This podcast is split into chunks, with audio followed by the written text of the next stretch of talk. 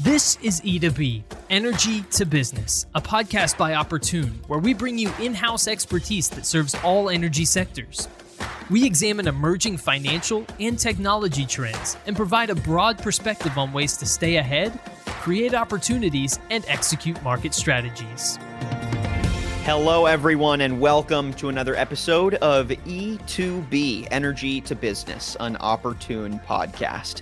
I'm your host, Daniel Litwin, the voice of B2B. And, folks, per usual, thanks for joining us on another episode of the show. It's always good to be behind the mic with the opportune team, chatting big picture trends and strategies, as well as technologies and people that are defining the energy industry today and tomorrow.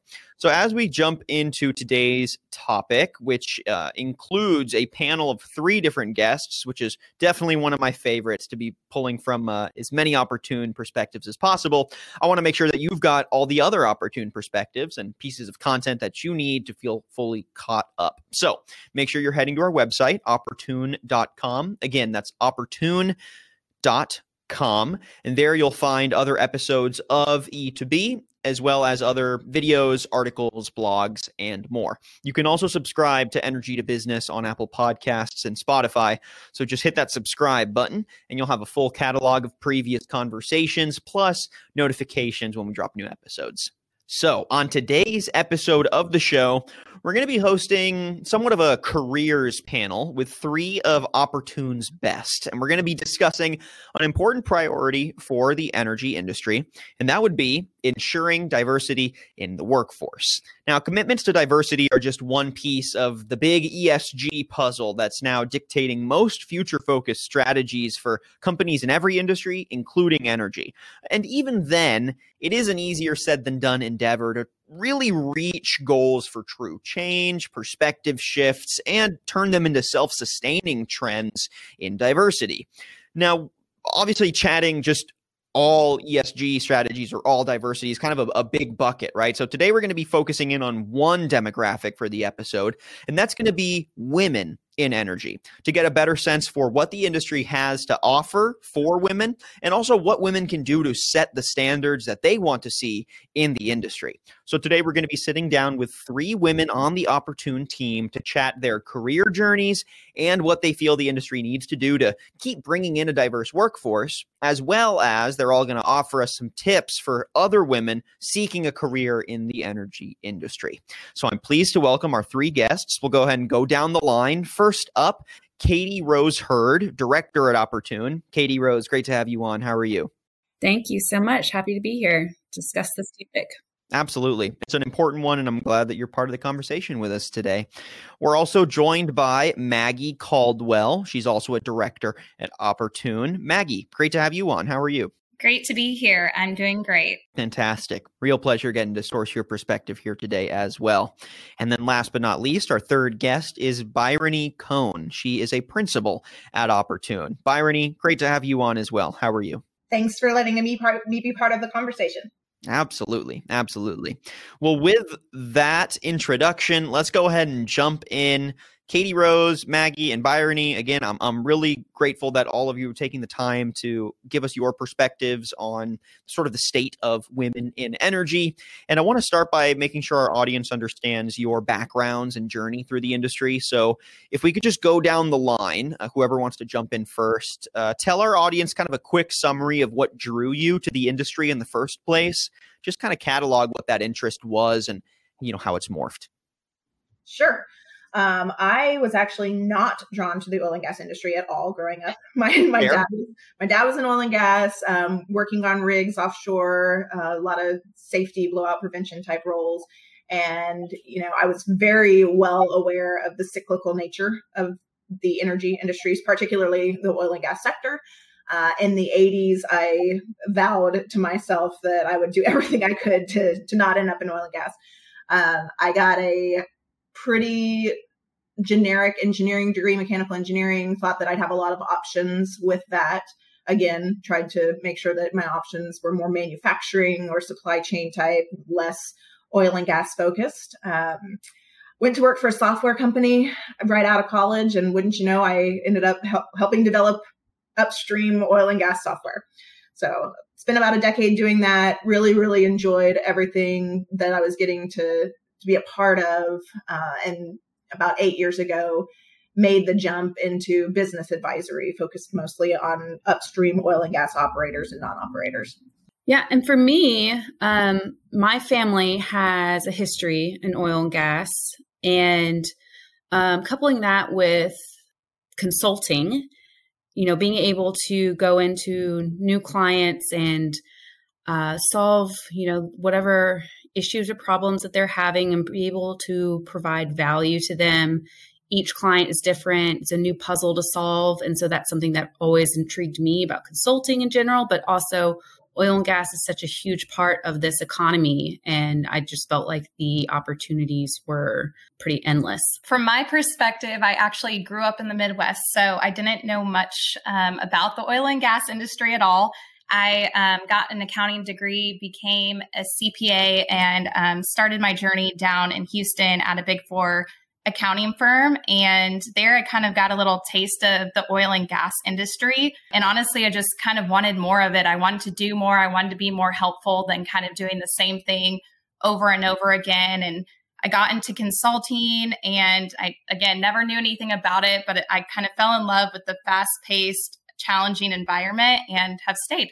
I love that. Three very different journeys into the industry, and yet here all three of you are with leadership positions at the company and helping define uh, you know some of the standards for what women can expect in this industry so now i'm going to give y'all an option to evangelize a little bit your own industry and what you've seen as the benefits of uh, building a career in said industry. So I'm going to pose a, kind of a really open-ended, big picture question here, but feel free to answer it however y'all want. And I want to hear from all of you here if possible. But the question is simply why should women pursue careers in energy? Right? There's so many career options out there, uh, and many other STEM career options too. If we want to just hone into, uh, you know, a more specific set of fields. So why energy? Right? Let's hear the case from all of y'all. This is Bryony. Uh, I I think you know now more than ever there are probably more opportunities in the broader energy industry. You know, we speak about oil and gas because that's probably what the three of us have focused most on in our careers thus far. But if you think about the direction that the energy industry as a whole um, is going and the overall impact on everybody's daily lives, I, I think that it's, you know, I know it's something that I want to be a part of. And I think that, you know, I would encourage anybody to go into this industry. And this is Maggie just kind of going off of that. I just think it's, you know, it's consistently challenging and it's always relevant and it's it's always evolving into something else kind of like Bryony um, led into. I mean, there's so many different paths that you can take. There's just so many different options for a woman in every career out there. Yeah, and this is Katie Rose. I would agree with both Maggie and Bryony. Uh, I think they pretty much said it all best. It's there's so many options, and like Maggie said, it's always evolving, and it will continue to evolve. So who knows what the future will bring, but there is a future and I think it's a perfect time for women to jump on board. There will there will never be a lack of opportunity should you choose to take it. And why is that? I guess if you had to I don't know, get a little bit more specific about what that opportunity looks like. I, I think in a lot of cases because there are so many different types of roles that you could place with it play within the energy industry. You could work for an operator, you could work for a solar company, you could work in the front office, you could work in the back office, you can have an engineering degree, you can have an accounting degree. So there's just the skill set that you need to be successful is so variable that it provides a lot of opportunity for people. That's fair. That's very fair. And yeah, I mean to that point if you're into, you know, a role like mine, right? Making content and being creative. There's plenty of marketing roles and you know creative endeavors happening in the industry as well. Uh, of course there's all the numerous stem roles within energy uh, and then like you said more operational or financial roles right? So like any industry there's just so many opportunities that uh, no matter your interest, there's probably something there for you. And uh, that's exciting stuff especially as the industry keeps trying to modernize itself so i'm curious too uh, you know if in that trend of modernization and kind of as you've seen the industry grow over the years since you've been a part of the industry would you say now is a better time than when you entered the industry to participate or to you know join or or vice versa right? Or were things better then? Are there any new fresh challenges maybe a better question is just how have things changed over time for uh, you know prospects wanting to enter the industry? This is Bryony. we talked about this a little bit uh, you know when when discussing this podcast and content uh, and i think that all three of us have pretty unique perspectives and that you know i'm at i'm coming up on what 21 years um, in the industry. I have had software background and now do advisory for transactions and, and software implementations uh, I would say that the trends that I'm noticing are just part of a normal evolution of, you know, women being in the industry for a longer period of time, right? There's definitely more focus on career path development, building your personal brand, et cetera, not limited to, to a specific gender. But I do think the energy industry as a whole has done a lot to start to support people and their own career paths, whereas in, in the past it wasn't necessarily like a, a focused initiative. Agree. This is Katie Rose. I, I started my career at Opportune almost right after graduating from college 11 years ago. And I've had a positive experience, but even in that time period, I can say with confidence that the dynamic has shifted. There has been a shift in mentality and the general corporate makeup when it comes to women. So yes, I think now is the time for women in the energy industry and for women to, you know, get involved. Um, there are so many opportunities and countless amount of doors to open.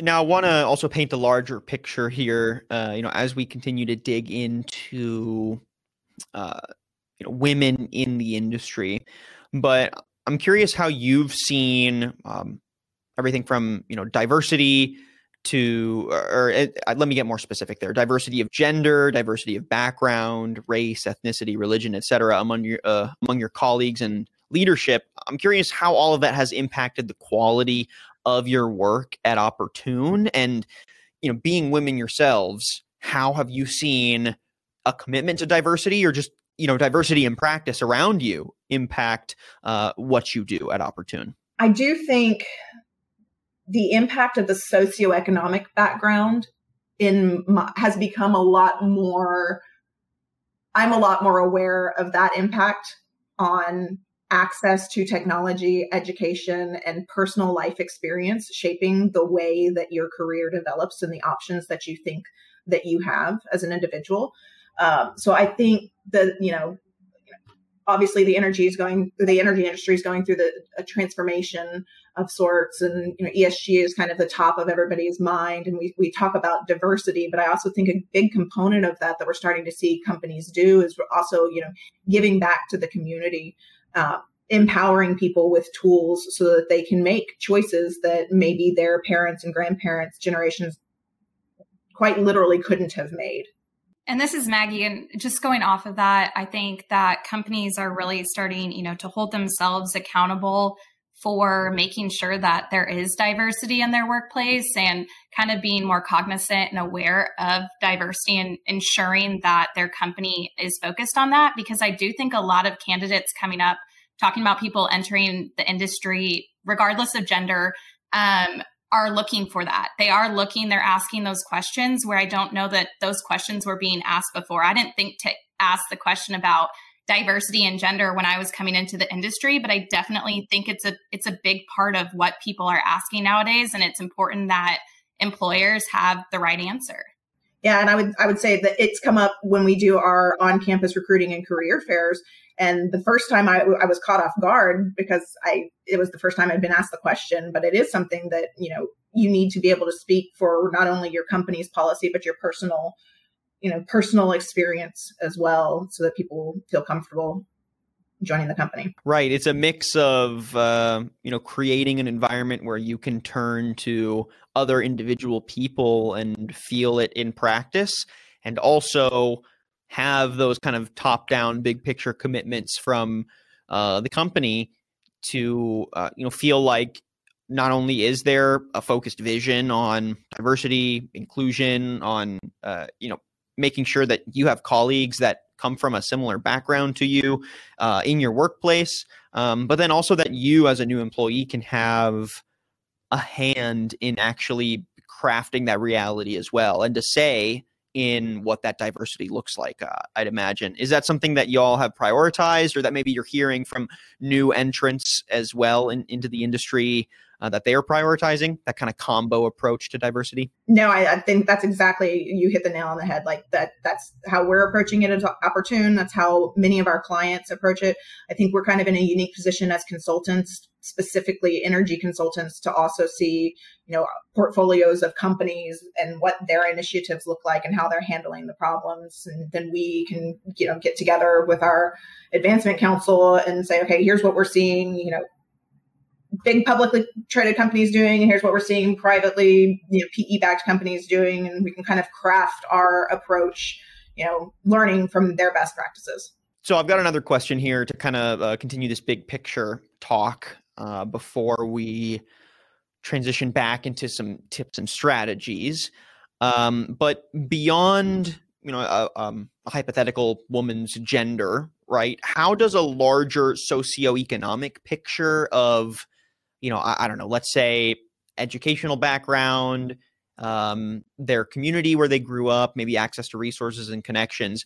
How would you say any of that is kind of shaping some of the diversity in the industry today. And uh, I'm curious if y'all have any strategies, advice, or anything that you've seen Opportune specifically do to keep that in mind to further bring more women across the socioeconomic spectrum into the industry, right? I know that's kind of a lofty question there, but um, I always, I don't know, I always like to intersect those big picture things. So, any thoughts there? This is Bryony. The, the first thing that comes to my mind is, you know, there are several folks within the Opportune organization that were part of an outreach program for the Young Women Energized Conference. And what we did was we reached out to local schools, letting them know not only that the this STEM focused conference was being held, but also that there were scholarship opportunities. Um, and the scholarship opportunities certainly did focus on those who wouldn't likely have chosen a STEM career path if it weren't for the involvement of the Women in Energy Network or other community outreach programs that that you know starting in kindergarten second grade third grade kind of planted the seed that stem is, is something that is going to enhance your skill set ultimately help you with long-term employment and career growth this is Maggie. I can I can add to that. I think that the kind of going off of what Bryony had said is that I think the programs that are available now are honestly incredible. I I see these programs that weren't available when I was a child or kid or even would have imagined doing growing up.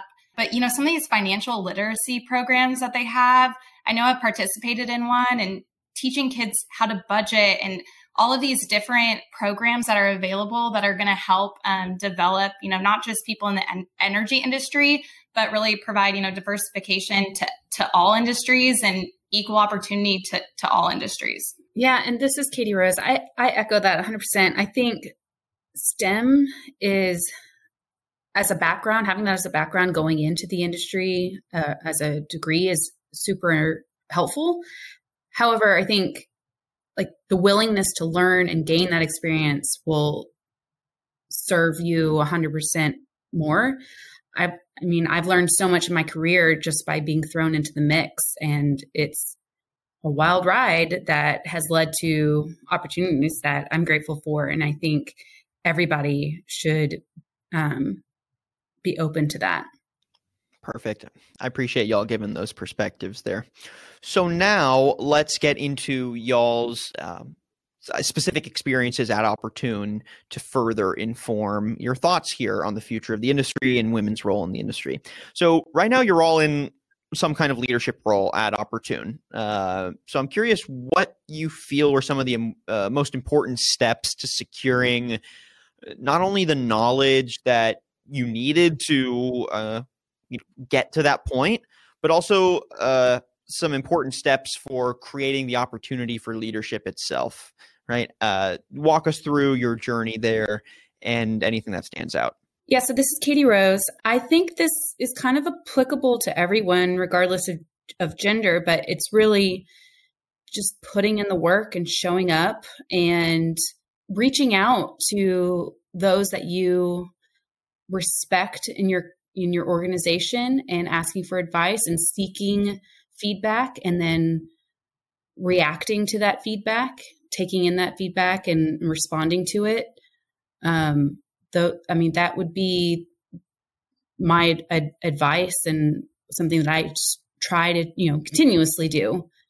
Yeah and this is Bryony one of the things that i will say about opportune compared to you know other firms is that we really foster a culture of entrepreneurship, if that's even the right word.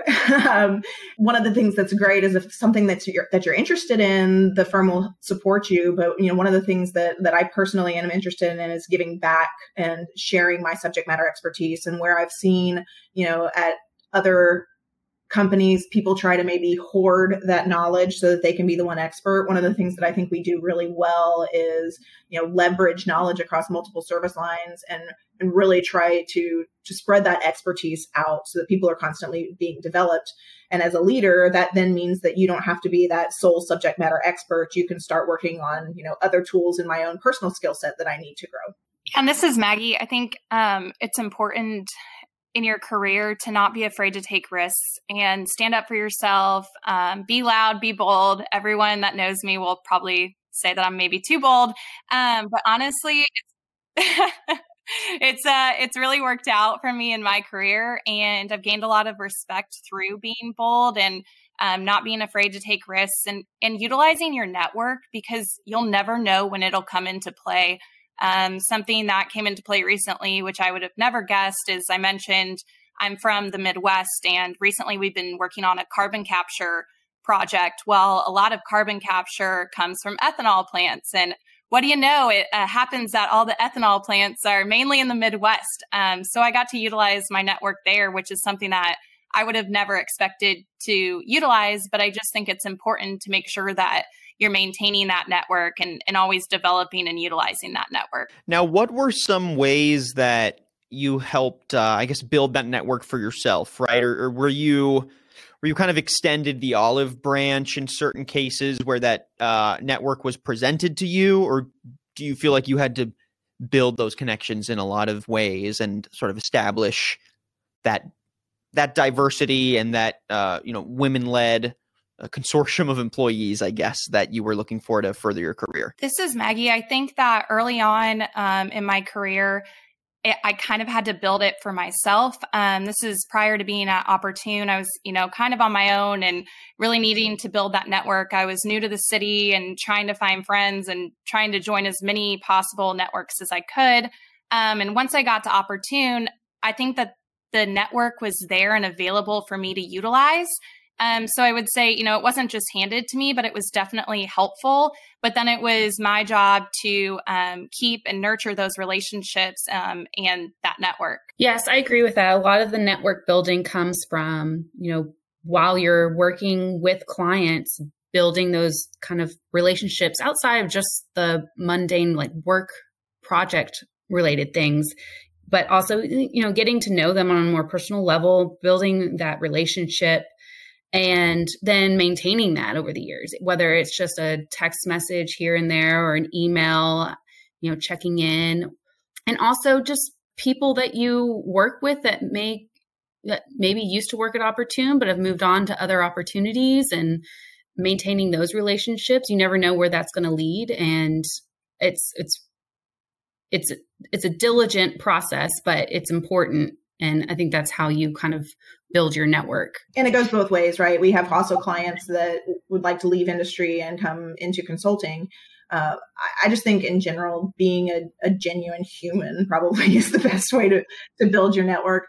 Uh, I do think that we do a good job cross pollinating networks, if you will. So, you know, if we have someone who wants to approach a specific company but doesn't have anybody in their personal network but does recognize a business need and has a thought of what that solution could look like, you know, almost 100% of the time, somebody in the company knows somebody there and can get you connected. 100%. Yep. Let's talk STEM here briefly. I'm curious how uh, important you all see STEM being uh, for not only women's education but also for seeking a career in energy. Right you kind of mentioned earlier that there's so many options out there. Not all of them are stem fields. So uh, you know with this push too towards making stem more diverse uh, and it being a, a recent focus in a lot of industries with a lot of stem careers including energy what are your thoughts how important is stem for uh, you know the uh, women's education at large, but more specifically for seeking a career in energy. So this is Bryony. I usually like the idea of people with STEM degrees because uh, they come in and I know right off the bat that they probably are analytical and have some problem solving ability. But I think that's really where that, in my mind, at least from personal experience, ends. You know, I have had a philosophy major, I have had a marketing major, but I, I really think the big thing that Katie Rose touched on earlier is that, you know, just on the job training, being available and around, learning from those around you, having good work ethic, showing up. If you see an opportunity, you know, seize that opportunity, challenge yourself. You know, those those are the things that, regardless of of industry, will lead you into career success and ultimately leadership positions. I think it helps back to the, the STEM degree. I think it can help open doors for you, but once that door is open, it's up to you. Yeah, this is Maggie. I completely agree with that. And I think there's also just certain skills that you can't teach, no matter what your degree is. Um, being personable, being relatable, being reliable are all things that it doesn't matter what kind of education you have or what you're majoring in that are hugely important in, in any career and especially in the en- energy industry. So let's get kind of timely with it now. I also want to, uh, you know, toss out some of the current realities of our world today and how you see that also defining uh, you know common aspects of building a quality career really regardless of industry but of course more importantly in energy. So we're getting into that advice and tip section here. So let's jump into it. Uh, given everything that's going on in the world currently, right? We've got COVID, which has turned into uh, trends in work from home. There's a lot impacting family life today, impacting um, you know raising children. I'm curious how you're able to strike the right work life balance, especially with a career in energy and anything unique to I don't know the the churns of day to day work in energy. Uh, so yeah, what are some tips you can share for making that work life balance work for you with a career in energy? So this is Katie Rose. So when COVID blew up 2020, I had a two month old and a two year old, and schools were closed, and it was chaos at home. And I really wanted to do it all. Um, now, I'm fortunate that I, I do have a husband that is has always been supportive of me and my career. And we were eventually able to find sort of our groove working from home with two little guys. Um, we were, by all means, not perfect, but we were able to give each other and ourselves a little bit of grace during that time. Um, I would say also working from home with two little kids, like the hours bleed into days and everything starts bleeding in together. So, you know, we made a conscious effort to block time at the end of the day where both of us were 100% present and focused on the kids, reading books, playing games, bedtime routines, etc., the whole gambit.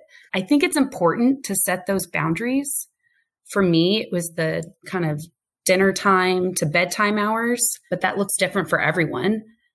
And a lot of times that means working after dark, after the kids go to bed to meet client obligations. But we do what we need to do to, you know, deliver to our clients as well as ensuring that we have a healthy family dynamic. Now, I don't think that this is a gender specific issue. I think it has affected everyone. And however, I think women in general put a lot of pressure on themselves to be superwoman. So the impact of that, I think, has been a little bit different. Yeah, this is Bryony. I, for me personally, uh, there, I don't remember if it was a TED talk or a podcast or, or what it was. Uh, but it, it, was a an article that I either read or listened to that really stuck with me, and it was about you know plates spinning, right? And you know there are going to be times where I'm not going to be the best parent because my I'm placing importance on on work or marriage. Um, there are going to be times when I'm not the best partner, and there's going to be times when I when I'm not the best boss. I think allowing yourself that grace. You know, Katie Rose kind of spoke about you know the personal expectations you put on yourself not allowing yourself that grace, but then also just being realistic about what you can possibly get accomplished and, you know, reaching out for help from from your partner, from your friends, from your coworkers if it's just something that's not going to be realistically done, particularly given like the COVID type situations of the world. I do think one of the silver linings that, that we really saw was that, you know, everybody's pivot was the same and everybody was thrown into this. Okay, I don't know how I'm going to make all of my obligations work. I don't know how to keep my kids entertained while I'm on a Zoom call. You know, is it okay for my dog to be barking in the background? And then it's like, I don't remember how far into it where you kind of realize everybody's dog is barking in the background. You know, life keeps going, the plates keep spinning, and really all we can do is give ourselves some grace and, and do the best that we can. Um, to, to echo Katie Rose's point, you know, there at least I know my own situation, and Katie was in a similar one. You know, we had really uh, strict deadlines for projects that when COVID hit and we all went remote, those those deadlines didn't go away, and you know it was us and the clients just trying to figure it out day by day, week by week, month by month, and you know, so there were some some late nights for sure, uh, but there were late nights all around, right? Because when when I need when I needed to work late, then I needed support from my family or my friends or whatever. Yeah, I mean that uh, that idea of being superwoman, right, super mom, and taking on every responsibility and feeling like you know you have to be able to balance it all. Uh, I'm sure is taxing and and tough. I mean, what have been some of y'all's strategies for uh, conquering that a little bit, right? And building in some time for yourselves, finding a better balance of of, you know, uh, I don't know, a larger community approach to um, to achieving those goals and to having support where you need it, right? Has anything worked for y'all that you think uh, would be worth passing on to our audience? You know, it's it's interesting because I again back to like the silver linings of it. Not only did it kind of strengthen some of my relationships with my own village. Um, you know, as a consultant and a processing technology consultant is that, you know, a lot of historical consulting work was done on the road, right? So the fact that I was actually in town and able to be present for track meets or able to help if they couldn't get logged into the Zoom. My husband wasn't completely on his own with with with everything happening at home while I was off in you know who knows what oil and gas centric city, probably super awesome.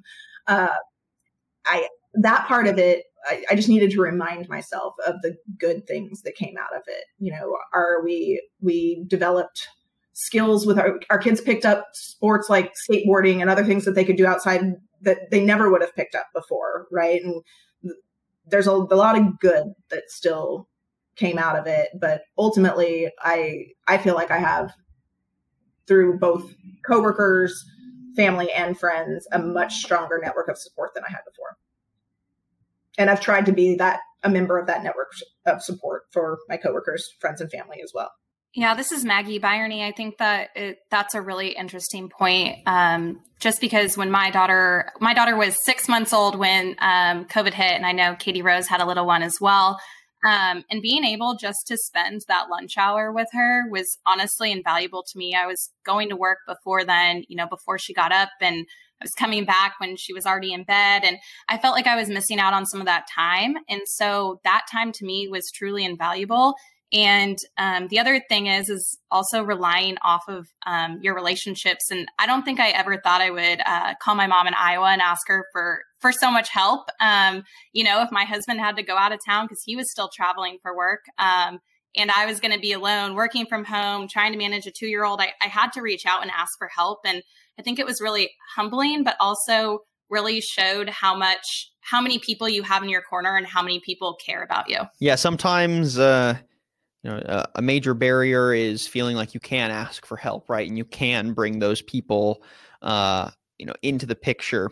And so i'm i know i've definitely heard that from women in my life that you know a lot of the times it's feeling empowered to just ask for help in the first place. And then a lot of times people are are willing to to chime in and to be a support structure. Um, but sometimes it just it takes you know raising the alarm like hey i need help right and that can be uh that can be a tough place to land on but but it sounds like y'all are are making the best of a tough situation. Now, given the current realities of COVID, of work from home, et cetera, there's other challenges here too, right? Uh, specifically with networking and building community and connections in your career. Everyone is you know, relatively distant, uh, especially if you're still working from home. That can hamper networking. It can hamper how you stay connected with your colleagues, but also your friends and your family. So I'm curious what has or hasn't worked for y'all to create that community and those connections, right? And there's a lot of different options here. Uh, let's start with your work connections and networking, you know, let's say conferences, virtually or in person, connecting with your colleagues, your industry contacts, or even your clients, right? Give us that big picture of what has or hasn't worked in maintaining that connection, maintaining that community, and why. Sure. So this is Maggie. And again, I think it's definitely been an adjustment for everyone trying to navigate you know, this new world and environment that we live in. And I don't think anyone can say with a straight face that it's been easy. Um, I do think there was initially a lot of concern on whether client relationships and relationships in general would struggle as a result. But something I personally realized um, over time is that I actually was getting a lot closer with my clients as the struggles of working from home, COVID scares, toddler tantrums, dogs barking in the background, um, was all something that made us human and genuinely relatable to each other. I think it made us realize that we're all in the same boat and navigating this new crazy world we live in together.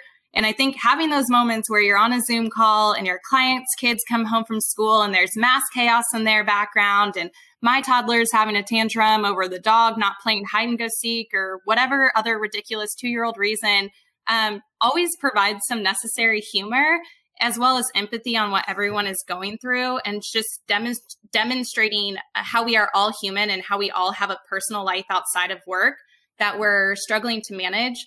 And honestly, I feel like the traditional work environment tends to hide those struggles and those realities and us being human. So I've tried to embrace this time and bond and network with my clients in a different way that I that wouldn't have been possible outside of COVID. Um, for example, I wouldn't have known that their child got detention or their child won an award or their dog barks because they're afraid of thunder. And I honestly probably wouldn't even know that they had a child or dog if it wasn't for the situation that we're in. And I think taking a step back and focusing and embracing the positives has really worked well for me. Um, I'm not sure what the future will look like in terms of the work from home environment, but I do know the deep personal relationships that I've built with my clients during this time while they may not be traditional, have honestly been invaluable. I tried to start virtual meetings with something light and personal, like, you know, what I did last weekend, what I ate for breakfast, something funny my kid did yesterday, or, you know, anything like that. Um, just to make me more of like what Maggie said, a relatable human and not just a stranger on the screen. Um, also, as Maggie mentioned, when a screaming toddler comes running into the room in the middle of a Zoom, I think everyone on the other side of the screen is like, oh, I've been there. And that in itself, I think, is an instant connection. Very true. Very true. That sometimes it's just about creating those little touch points with people and reminding everyone that, oh yeah, we're all in this together. We're all facing some of those same challenges. Love that. All right, we're approaching the end of the interview. I want to say big thanks to the three of y'all for all your perspectives so far. Uh, so, one of my last questions here is, you know, kind of framed up like this, and that naturally, not every company is created equally, right? Though the industry as a whole may have standards that it's wanting to set, a lot of the time it comes down to just the hiring trends and practices of an individual company to create diversity as a focus, uh, and you know to identify uh, ways to make sure that various demographics are represented. So, what would you say that a woman uh, looking to enter the industry should prioritize in you know a company that might want to employ them right? That uh, would meet those standards or that uh, you know i don't know any red flags that you think folks should also watch out for can inform your answer here. So what do you think sure this is uh, maggie I would say when you're looking, I guess a red flag for me would be, you know, don't, if you're being yourself and you're standing out and you're asking questions and challenging others, which you should, uh, regardless of their gender or title, and someone is pushing back or, you know, making you feel uncomfortable, I would say that's definitely not the right spot for you. I just would challenge um, all women to find a spot where they can stand out and be bold and ask questions and challenge others. Because honestly i wish wish someone would have told me that uh, early on in my career because i think doing those things um, has allowed me to gain the respect of others and succeed in my position and i believe other women will as well. Yeah and this is katie rose. I think what i would say to other women who uh, are thinking about starting a career in energy is i think now is your time be assertive and unapologetically go after what you want. And then to close things out, one more piece of advice from y'all, but I'm curious what advice you'd give to women who may be thinking about starting a career in the energy industry, right? Kind of a, a big picture question here to close things out, but anything that you just think they need to keep in mind as they enter or as they look for that first role to build a career? I would say find someone who you look up to and you perceive as a role model who will champion you. And stay connected with them whether they are within your company or without your you know outside your company. Many years ago opportune had a speaker and they talked about building your own personal board. And that stuck with me because it's about basically building a board m- membership of people that you look up to and that will have your back and give you good advice. And I think that is very important if you want to grow your career. This is Maggie. Uh, I think it's already been said multiple times, but honestly, I can't reiterate enough the importance of your network and establishing that network and nurturing that network. Uh, no matter how big or small you think that relationship is, it can be with the CFO, it can be with the janitor. You never know how how those relationships are going to affect you and really um, benefit your career going forwards. And honestly, they're so invaluable and just never uh, discredit the value of a network. All right, then I think with those final pieces of advice, we can go ahead and wrap up the conversation.